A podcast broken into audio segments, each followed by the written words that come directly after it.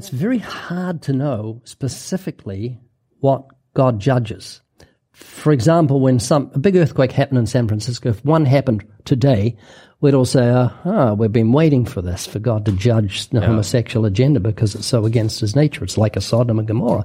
But we really don't know. We look through a glass darkly, as the Yeah. scriptures say, and we need to hold back on saying, "You know, this is a judgment of God. This isn't a judgment of God." But we can say that we, as a nation, have lost God's blessing Right. of long life, health, and prosperity. All these things have been taken slowly from us as we've turned our backs on God.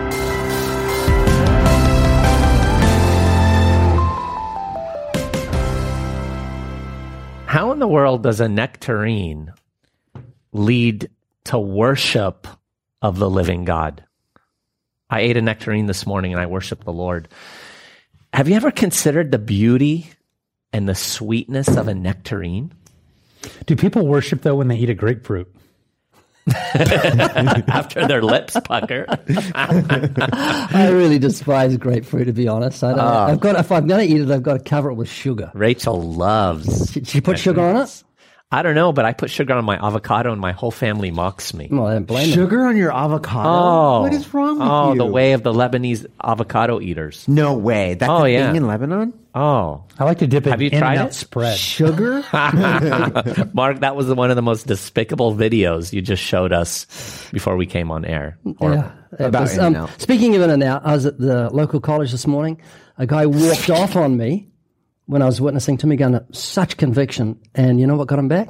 Huh. I said, want a couple of in and out?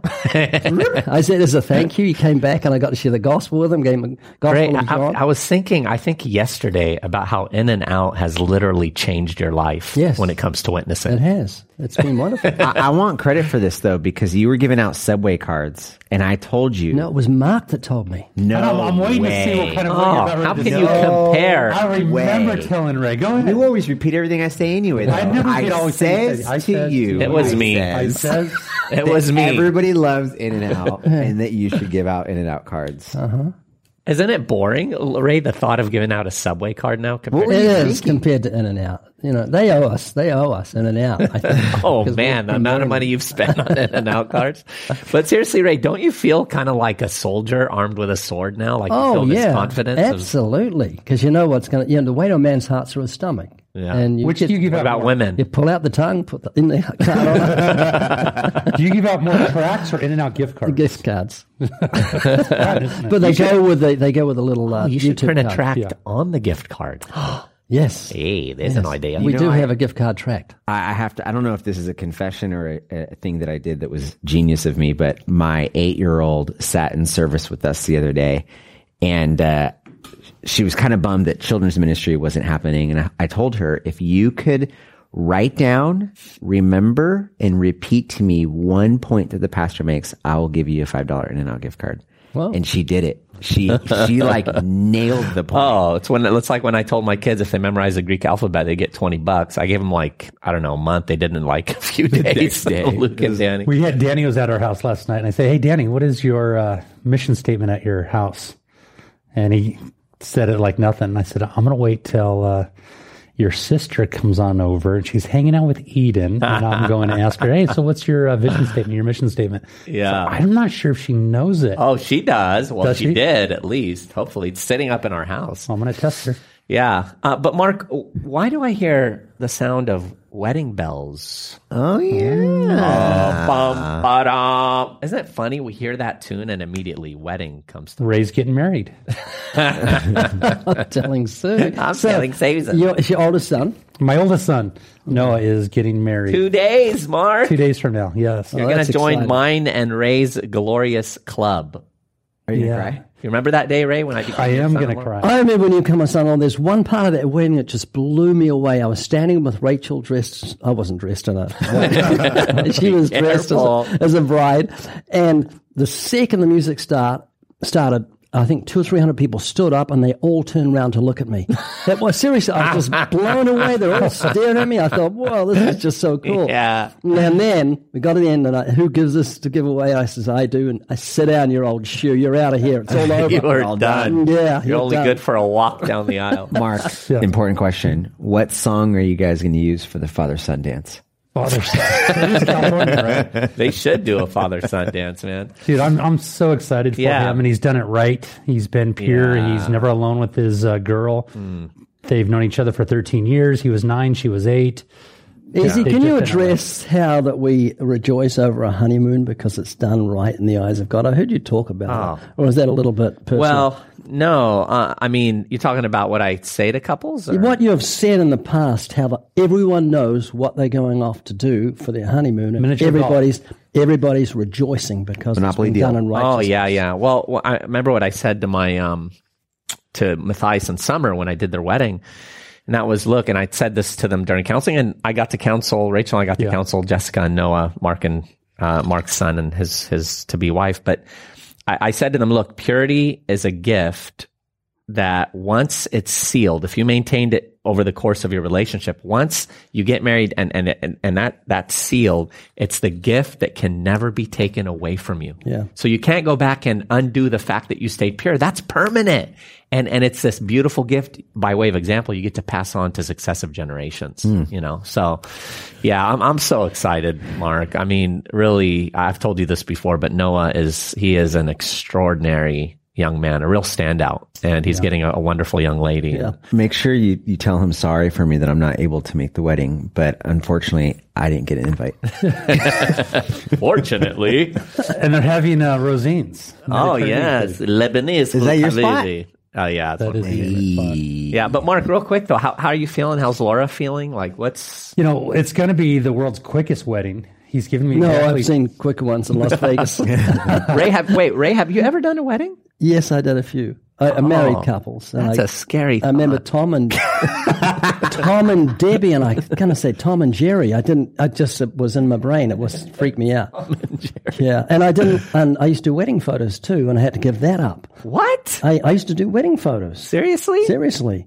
Because they'd say, look at the garter, take a shot now. And I thought, I can't take pictures like this. isn't good. So I Ah. What stopped. more are we going to discover about you, Ray? He does leather jackets. right. leather jackets. Yeah, He Uh, combined the two and he was doing Elvis weddings photos. he, he painted uh, portraits of famous people. yeah, yeah, that right. too. Uh, sorry, Mark. Yeah, you know, listen, in my prep, it, it's hard to not tear up. Hmm. And I'm trying to get it out now. Do it right now. So, So you, you're not- paying for the wedding. Is that what you're saying? No, No, fortunately no, not. unfortunately, boy, Dave and Cassie have really stepped up for that. Yeah, And they, they boy, he's marrying into a beautiful family. yeah, they, They are love the Lord. amazing people. Dave's a really good friend. and Yes. Cassie's a good friend. Yeah. So, so excited for that.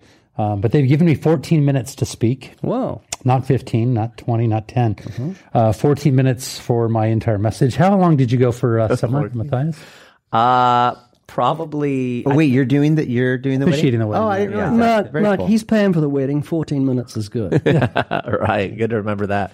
I probably spoke for probably 30. I mean, the whole thing was like, Why did it feel like It three hours? 31. it was for 31. oh, it was God's grace. I got through that thing without breaking down. But it's because we broke down the night before. Uh, Yeah, we'll just get a new car. What's wrong with you? Hey, stop breaking down.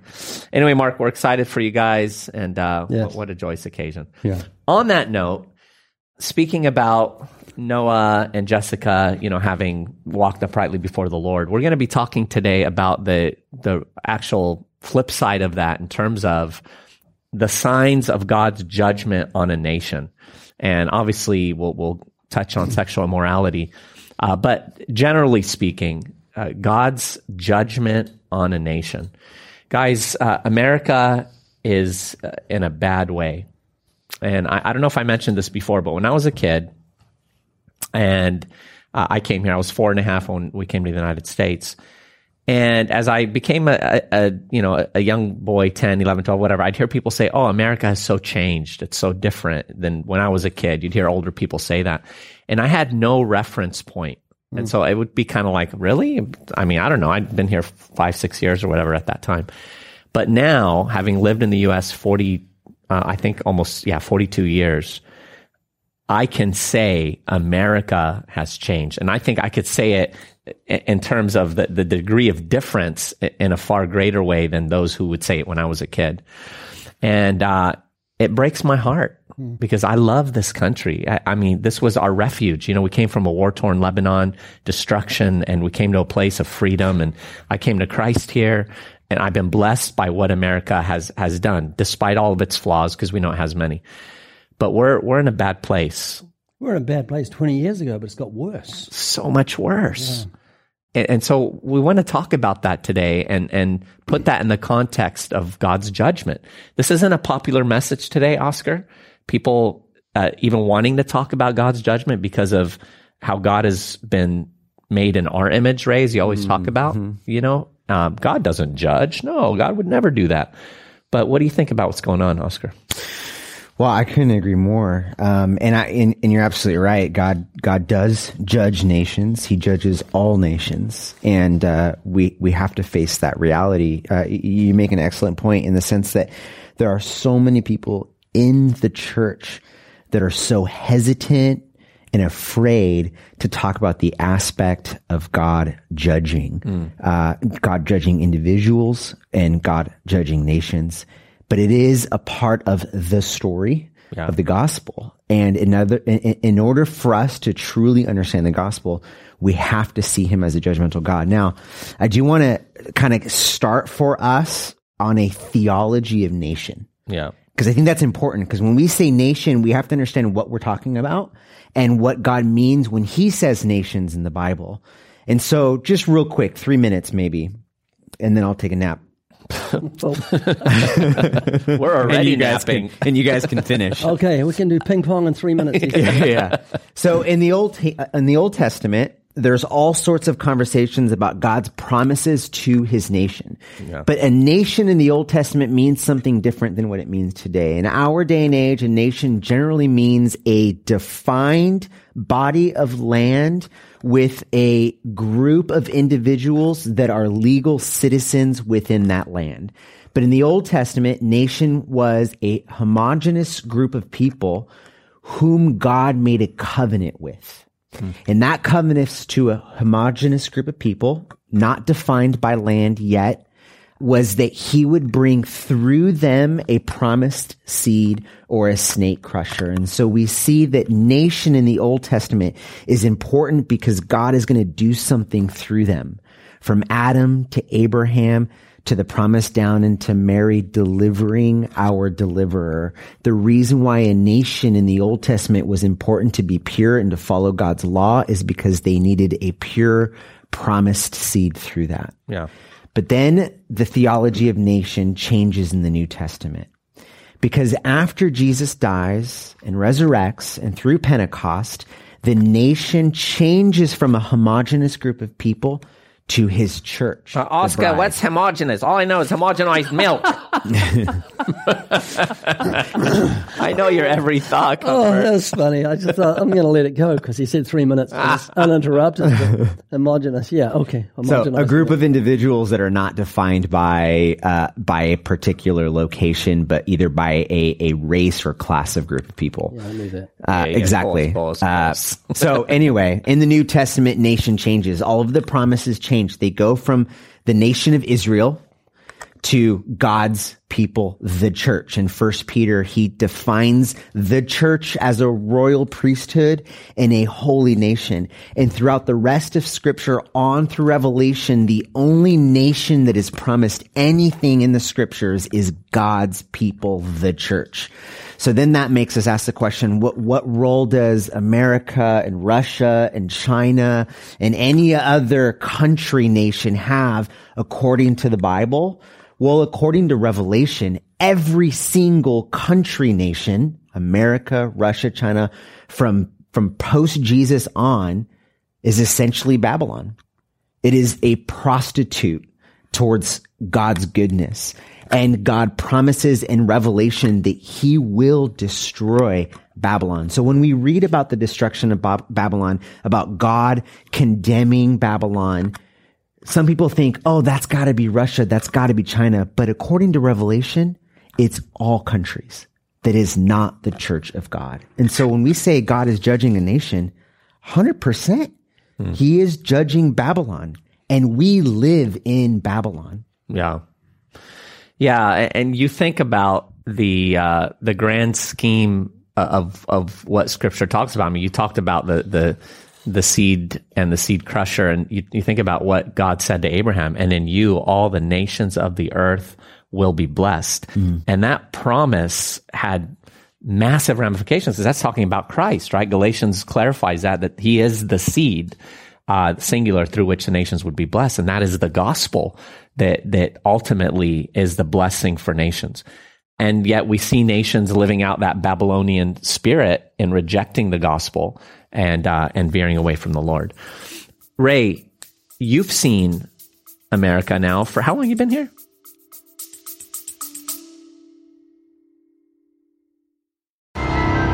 Hey, listener, have you ever imagined yourself having a box of goodies for you to give away to every friend, loved one, non believer that crosses your path? Well, now you can get one. That's because Living Waters is giving away 10 free boxes of goodies every single week. That's eight in the USA and two overseas. And this is being made possible by a faithful partner of ours that has given us funds to make these resources available to you for free. Each of these boxes has a hundred dollars that's right, $100 worth of tracks, books, and even your very own podcast mug. Go to livingwaters.com forward slash podcast, fill out the form, and then listen to the end of the episodes where we will be announcing our winners. Livingwaters.com forward slash podcast. Good luck.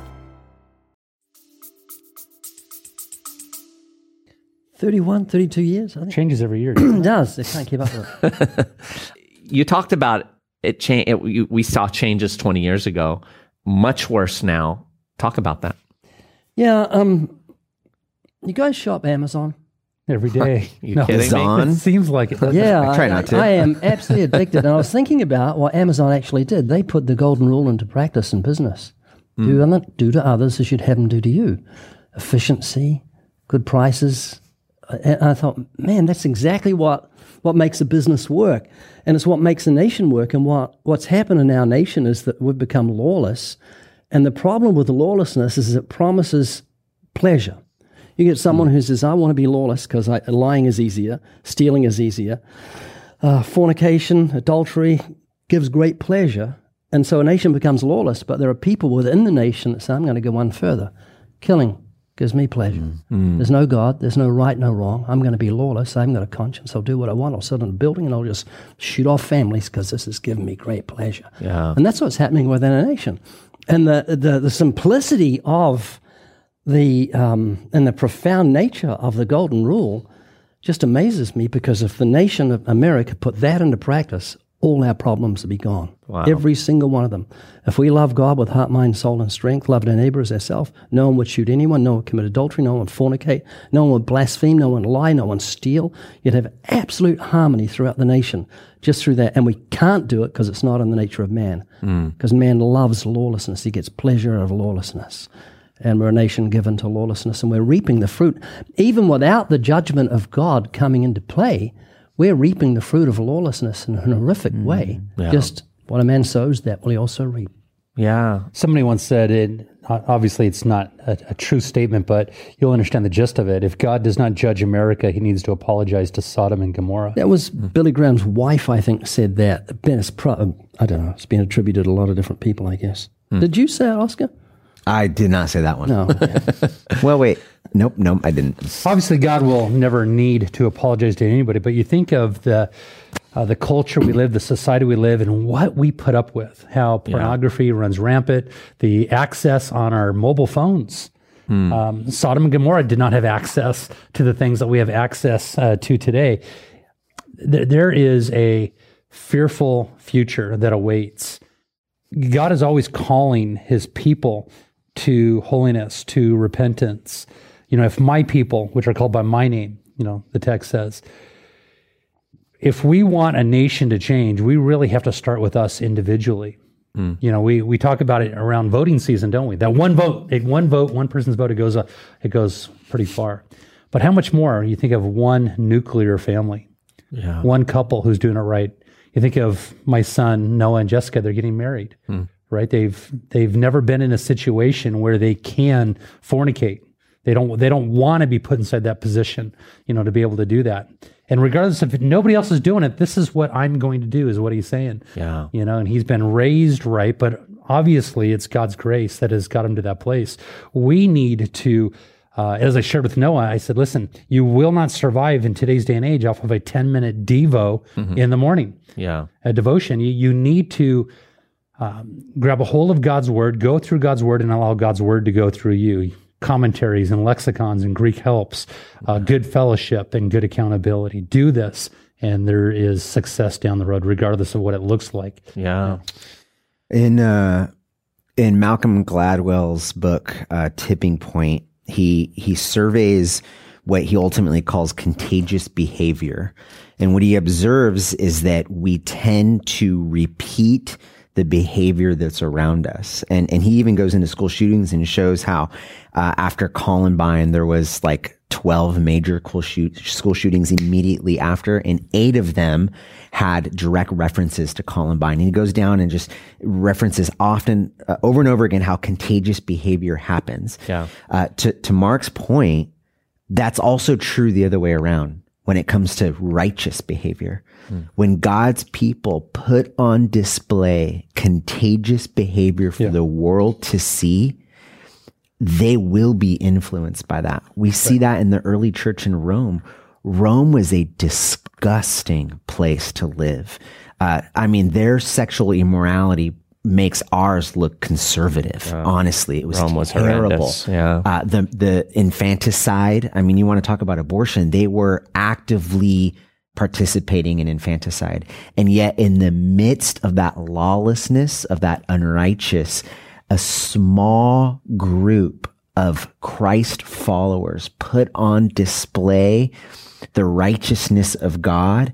And that behavior became contagious and changed all of Rome. Mm. And that's the promise of the gospel is that he has the power to continue to do that in our nation today. And that's what we encourage pastors, right? I mean, you want your church on fire, you want your church to be evangelistic. Well, then, pastors share the gospel and then share those encounters from the pulpit Amen. because your congregation is going to be set on fire Yeah. because that, what you do in the pulpit, is going to be contagious if they see that in your personal Well, and yeah, and pastor, if you go out on the streets with your congregation, you know, I, I think of a, of pastors like Emilio Ramos, you know, uh, going out open air preaching, his congregants going. I mean, he's he's begetting open air preachers, you know, and people that are enthusiastic. Not just not everyone's open airing, but they're enthusiastic to share the gospel. They're going out on the streets. You know, Ray, I texted you last night uh, with a picture of me with tears streaming down my face as I watched a recent video that we just released. And I was so deeply moved as you were speaking to these two ladies, one which said, Could I just say something? one of them was a man. The one with the short hair had a, an effeminate voice, but it was actually her son. Oh, Okay, then. okay, then. But you're not the only one that made the mistake. I read in the comments, people said, "Oh, those two ladies," but he it was a guy. He had a tattoo on his forehead, and that's why I mentioned fornication and pornography to him on his phone. Wow. Okay, yeah. I was certain that was a, a female, but well, nowadays you can't be blamed because yeah. you just can't tell what's going It- on. it- it's- it's you crazy. guys? Mark is prime No, I've already done that just then. Beat me to it. but but Ray, I, I, I texted you. like your hat, Mark. Uh, I texted you because I was so deeply moved after watching that. You know, the the the mom that you were talking to primarily uh, started off by saying to you, "I don't like you right now," or something to that effect, and then ended up in tears. And as she came under the sound of the gospel, it, it was one of the most beautiful things I, I've witnessed. To me, I think it's one of our most powerful encounters. It's a real short video, but the power packed in that video as you unleash the gospel. And this woman went from justifying herself and, and talking about, oh, I'm definitely good. I'm definitely good to being in tears and thanking you and walking away saying, you know, she said to someone today when they asked her, where are you going? Wherever God takes us. And she walked away and she said, and he brought you. And she raised her hands up. I was like, hmm. oh, I'm getting Wasn't chills right now. I'm getting chills now. It was beautiful. But again, it, it's a reminder, as Mark and Oscar are talking about, it's the gospel. Yeah. the gospel is the hope for our nation. And, you know, when, when I think one of the, the signs of, of God's judgment that we're seeing on America, and Oscar, you, I think you really painted the picture well. The world is under judgment for sure. Uh, and we see God's judgment, though, intensify I think in proportion to the sins that are intensifying within the boundaries of Babylon. Yeah. Uh, but I think one of the things that we see is that the deadening of the conscience to the point where what people do is they try to sanitize the filthiness and the wickedness of their sin. Right. So now it's, hey, yeah, I'm I'm I'm a homosexual, but I practice safe sex. I'm a homosexual, but I'm monogamous. You know what I'm saying? It it kind of gives it this righteous element. Yeah, I you know I yeah or yeah I fornicate, but I I, I use contraception to make sure that that you know I don't have a baby, you know, and and not be able to take care of that child or whatever. I murder, but the knife's always clean. Yeah, right, exactly. But I'm, I'm just saying, like things of that sort. Yeah, I do heroin, but I use a clean needle. That sort of thing. Oh, you're going to give some more No, I was examples? gonna- more examples. E.Z., you provoke me. Have you finished? yes. Um, you provoked me just to talk about something happened yesterday. Excuse me, frog and throat. I was on my way. I was at Cerritos College, and I saw obviously a homosexual. He was dressed, walking like a homosexual, sat down like a homosexual. He had sunglasses on with rainbows on them, and so I took him through the gospel, and I said, Or maybe he's just a really big fan of Noah. what's that?" Maybe he's just a really big fan of Noah. no. And uh, that's right. And I said, Have you ever looked at a woman with lust? He says, Yes, I have. And it threw me into a loop because he's obviously a homosexual. So I kept the camera rolling and went back to give him a couple of in and out cards. In and out cards. I says, Are you gay? He says, Yes, sir. I'm as queer as they come. and he said it effeminately. And I says, Oh, I thought you were, but you confused me when you said I've looked on women with lust. And he says, No, no, I have. And I said, um, well, I, I, I didn't share with you a Bible verse, 1 Corinthians chapter 6, verse 9 through 10. And I said, oh, by the way, isn't that word queer derogatory? Says, not nowadays, it's mm, changed. It's, it's a compliment sort of thing. When I was a kid, it was just a terrible word to say. And anyway, I shared with him 1 Corinthians chapter 6, verse 9 and 10. Do not be deceived, neither fornicators, nor adulterers, nor idolaters, nor homosexuals will inherit God's kingdom.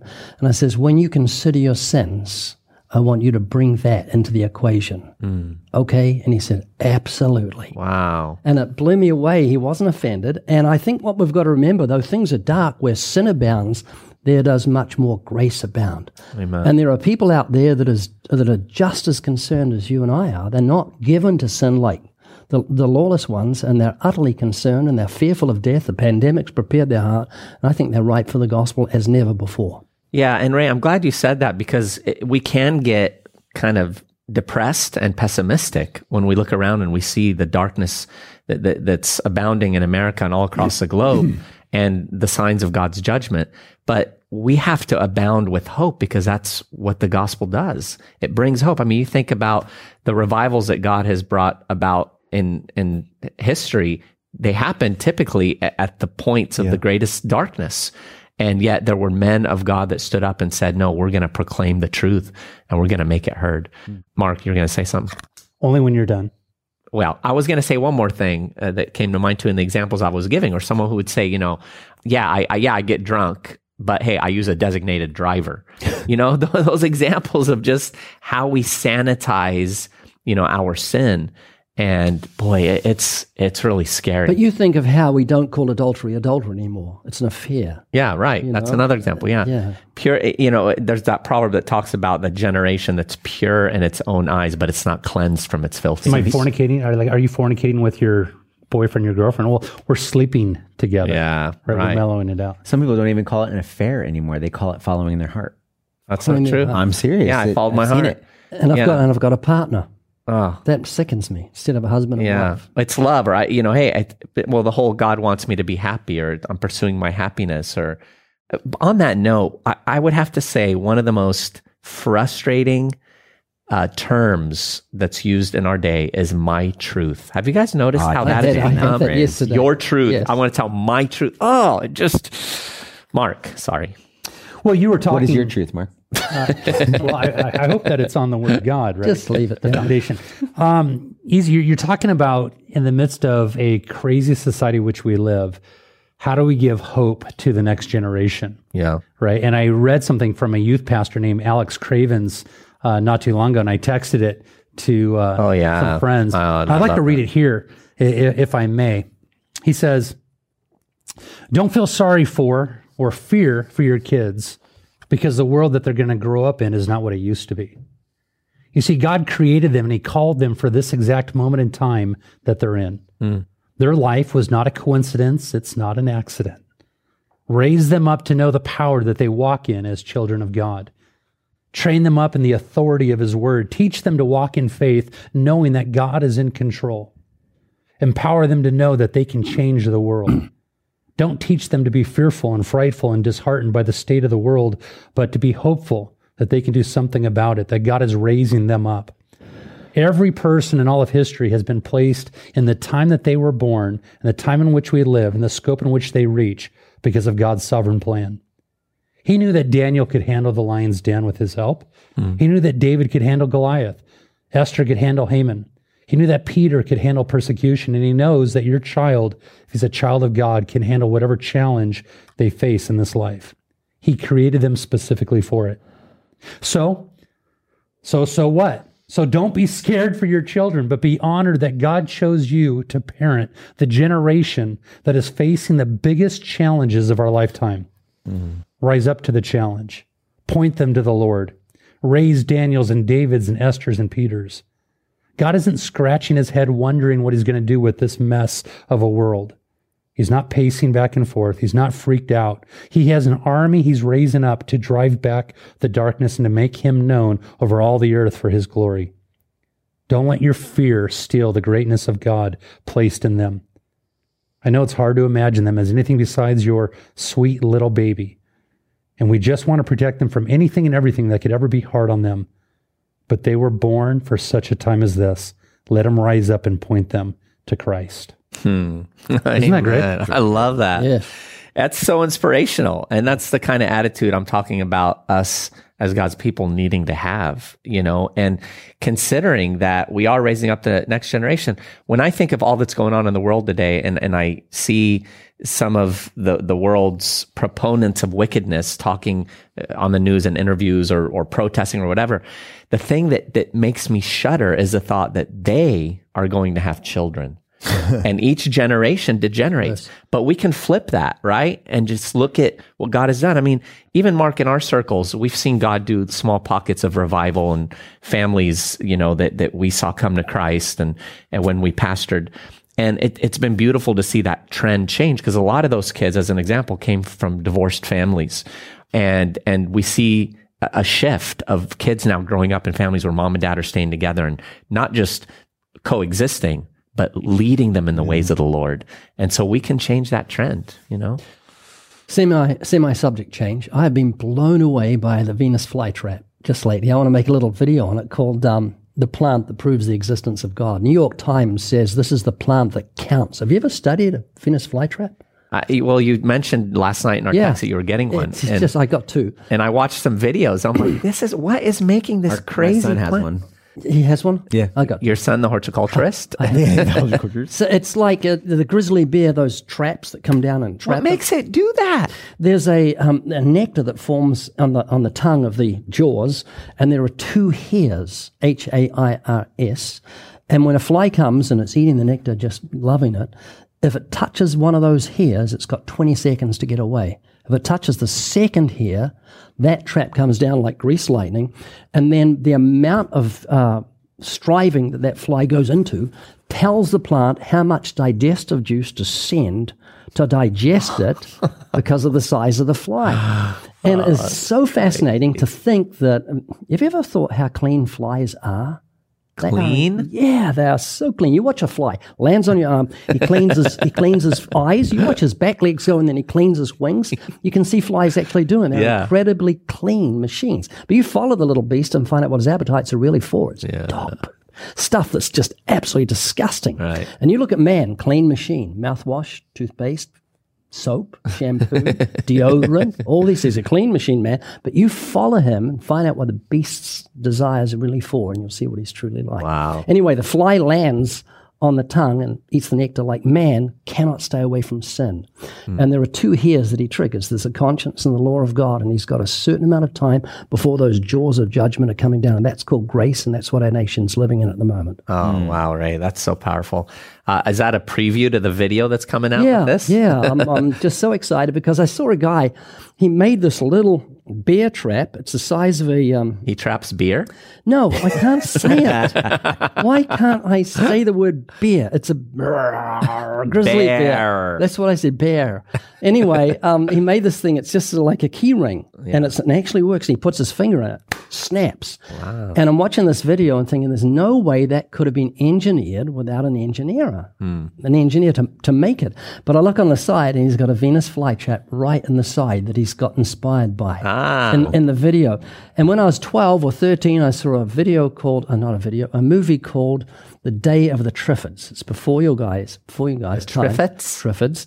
And it was a horror movie about plants that came from outer space and they got bigger and bigger and they started eating people. and that was inspired by the Venus flytrap also. Oh wow, Ray! If only you knew about the Venus flytrap when you wrote "Made in Heaven." That oh, would have been great Made in in there. Heaven 2.0. Yeah, Yes. Oh, yes, absolutely. yeah. we should Made make in a Heaven's track. the book that you wrote, We should Ray. cr- create a track that's got a little spring device on it that grabs people's fingers. Yeah. This. You know, I think our big problem as people is we don't look at sin from the perspective of a holy God. Yeah. We see it from our perspective as sinful people as well. And when we do that, we know our sinfulness, we're, we're experienced in sin, and so we lighten it. But imagine looking at sin from the perspective of a holy, righteous, pure God who, who is an all consuming fire. I mean, we, we can't even fathom the, the heinous nature of sin in the sight of God.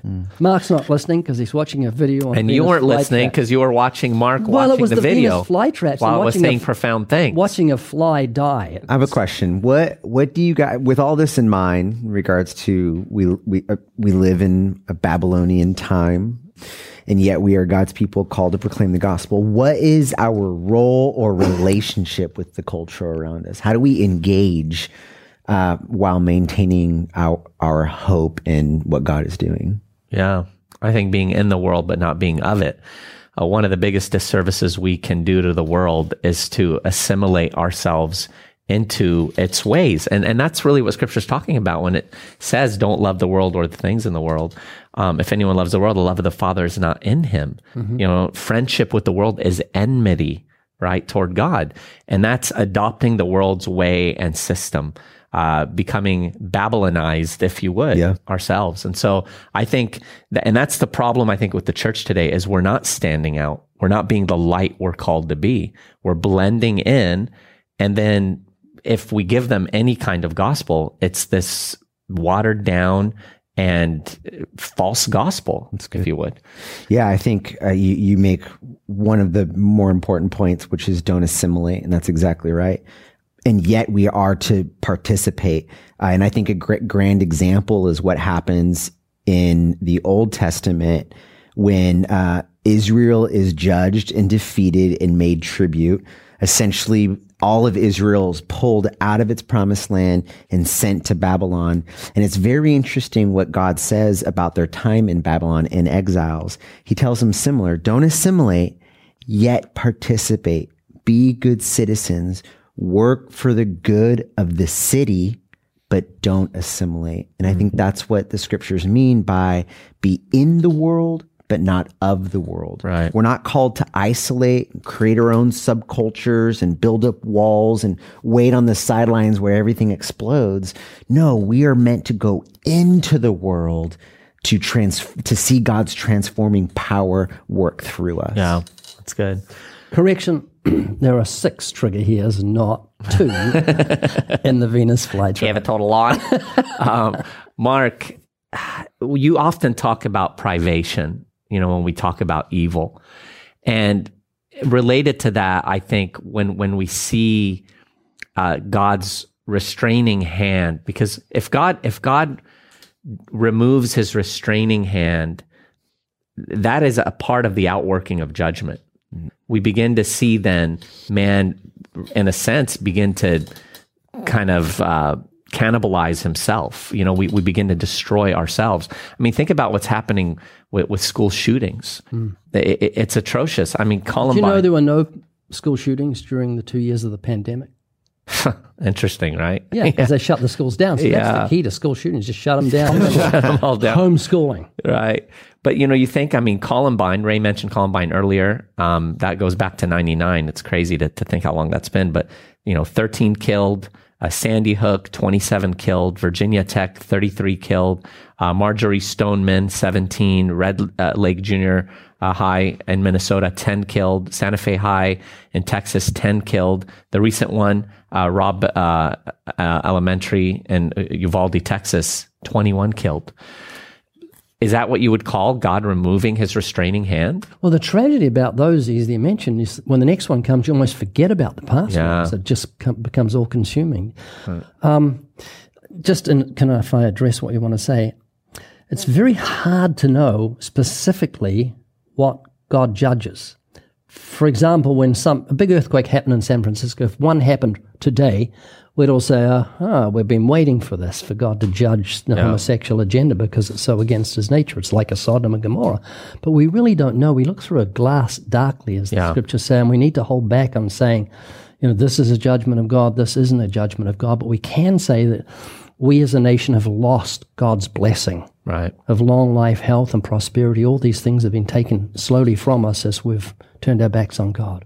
Yeah. And and yeah, and my thought is that you begin to see the the repercussions of that, you know, uh, of um, the the withdrawal of God's blessing, which I think includes a restraining hand, you know, in man's nature working itself out. MacArthur said the first sign of God's judgment is God withdrawing from a nation and allowing man to do whatever Yeah. he wants to do, anyways. Right.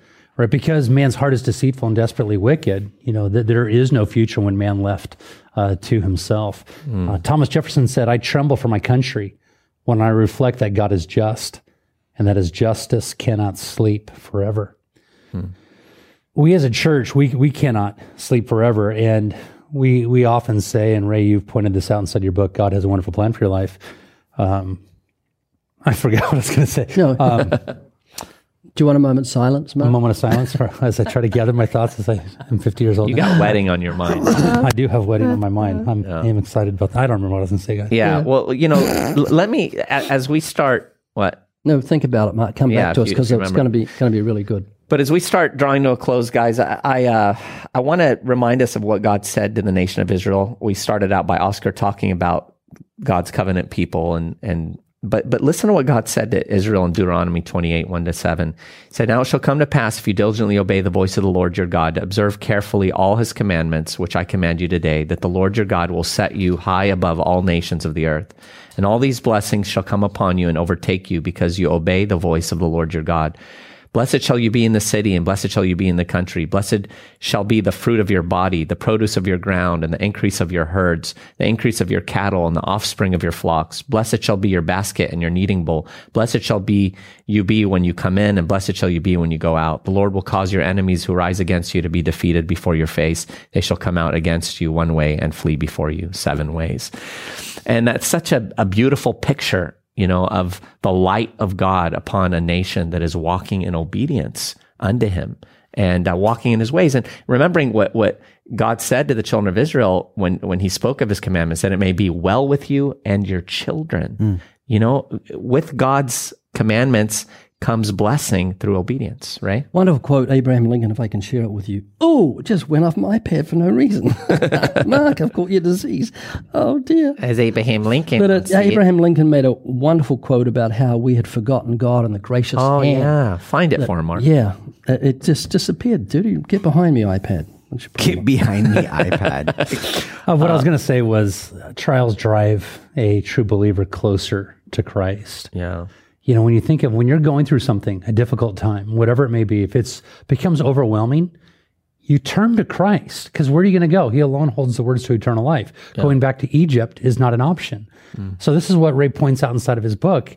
You know, when, when the flight gets bumpy, what are we going to do? Where are we going to go? So we live in a tumultuous time. Well, this is where the church really rises up. Remember, when 9 11 took place, the churches were filled with people looking for hope and wanting answers to the questions. Life's biggest dilemma What is going on? What's going to happen to me when I die? Why am I here? So when we look at the world, we think things are going crazy.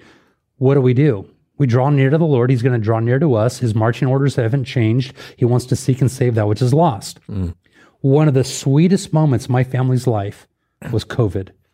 When that two weeks hit, one of the greatest moments inside my one of my kids' life is when he got really, really sick and he was in the hospital for a week. Hmm. Why? Because he drew near to the Lord and it was a sweet aroma that came from him. He was great to be around. His focus was he only wanted to talk about the Lord. Yeah. Right. So when you're in the midst of the fire, you're, you're not really wanting to talk about the Dodger score, how the game went yesterday, or how the stock market is going. So we don't need to despise, is my point. When things like this happen, we can draw near to the Lord. And I think that Lincoln quote has now come up on Ray's iPad. Yeah, Love your very- iPad again, right? I love it. I, it's, it's my best friend. Uh, we have been we have been the recipients of the choicest bounties of heaven. We've been preserved these many years in peace and prosperity. We've grown in numbers, wealth, and power. But we have forgotten God. We've forgotten the gracious hand which preserved us in peace and multiplied and enriched us and strengthened us. And we've vainly imagined in the deceitfulness of, deceitfulness of our hearts that all these blessings were produced by some superior wisdom and virtue of our own. Intoxicated with unbroken success, we have become too self sufficient to feel the necessity of redeeming and preserving grace, too proud to pray to the God that made us. Wow. Very, very powerful. So powerful. Yeah. Yeah, and I, and I we don't have time to read it all, but I, I'd encourage all of you listening to check out Deuteronomy 28 from 15 on, because then God talks to the nation of Israel about the curses that would come if they strayed and and you know E.Z, I've ventured into mentioned sin. before, I can't even read that. It just makes me just go hot with. Yeah, it's it's one of the most intense chapters in the Bible for sure. And and again, that reminder that God is not to be trifled with. He is a holy God and his judgments are are are real. I praise God that we've passed out of judgment into life as Christians, that that we are covered with the righteousness of Christ, but I tremble for the world that spurns God. He is not mocked. We will reap what we sow. And uh, and I pray that that God will bring about revival. And Mark, you nailed it. I mean, I, I love the saying that talks about, you know, beginning with revival with ourselves, right? Looking at our own hearts and, and saying, Lord, um, search me, try me, and, and repenting, realizing that's a beautiful word to repent, to turn from our sin. It's, it's a word that speaks of hope, right? Because if we turn, then that there could be healing and restoration. And that's where the beautiful grace of God comes in. So, friends, pray for America and uh, and be a light to America. If you really love this nation, or wherever you're listening to us around the world, there's darkness everywhere. If you love the nation There are you're a part of, countries- there are I forgot we're all over the world, right? Um, Guy in Peru's like, uh, what about me? oh man, yeah. For those of you listening all around the world, uh, pray for your nation and then be a light. That's the greatest way that you can love it. Make sure to check out the Evidence Bible and uh, please remember to uh, give us a rating, uh, comments, and email us at email at podcast at livingwaters.com. Podcast at livingwaters.com. And uh, we can't wait to see you here next time on the Living Waters podcast. Oh, I was trying to be nice. And you're what? Thanks for reminding me, Ray, on the Living Waters podcast.